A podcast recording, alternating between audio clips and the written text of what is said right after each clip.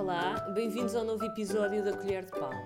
Tivemos aqui uma pequena pausa por férias e alguns problemas técnicos, mas uh, voltamos cheios de energia e com novos episódios a partir de hoje.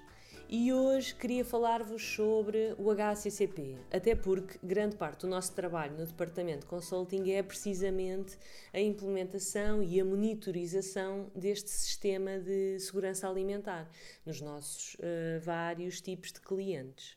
Então, o que é o HACCP? O HACCP é a sigla de Hazard Analysis and Critical Control Points em português, significa a análise dos perigos e controle dos pontos críticos.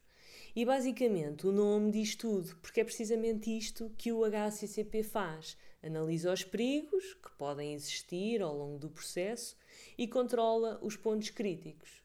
Mas que perigos uh, podem ser estes? São perigos alimentares, claro está. Imaginem, num restaurante há uma série de perigos que podem surgir desde a recepção das matérias-primas até ao consumo, à expedição do produto.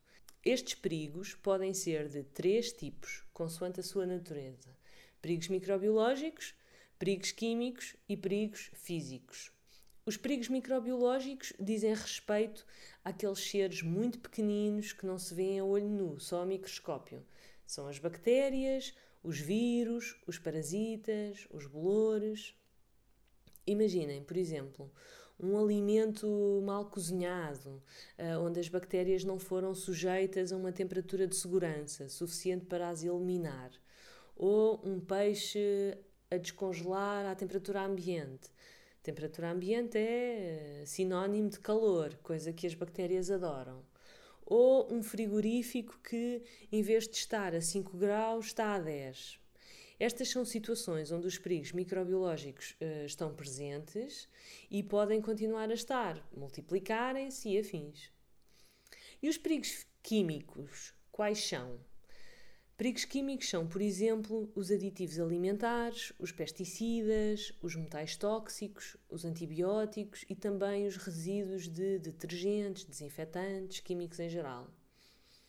Imaginem uma louça lavada na máquina em que o enxaguamento não é bem feito e ficam resíduos de detergentes nas louças ou, uh, por exemplo, uma vitrina de bolos de uma pastelaria uh, que está a ser limpa, com todos os bolos lá dentro, e onde se usa um, pulverizador de químicos uh, para limpar os vidros, e o detergente acaba por atingir também os bolos na, na pulverização.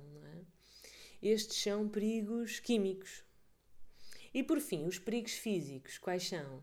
São os fragmentos ou objetos muito pequeninos que, eh, sem querer, podem ir parar a um prato ou um alimento e, se a pessoa ingerir, podem provocar lesão ou engasgamento. Por exemplo, um copo lascado, que pode cortar o lábio de quem o usar, ou um prato partido, onde um pedacinho de louça pode ser ingerido, ou um esfregão de arame que sem querer vai parar a um prato e que pode provocar um corte na garganta, uma hemorragia, ou um agrafo usado para fechar um saco de pão, ou até uma pedra eh, que esteja no sal ou no grão e que alguém trinca e parte um dente. Ou até, por exemplo, um osso, uma espinha ou um chumbo numa carne de caça que pode provocar engasgamento ou asfixia. Todos estes são perigos físicos. E por poderem causar tantos danos, os perigos microbiológicos, químicos e físicos têm de ser identificados. Só assim podem ser evitados, eliminados ou reduzidos uh, a um nível aceitável. No próximo episódio falaremos do passo seguinte, que são os pontos críticos de controle, o que são e como podem ser controlados. Adeus!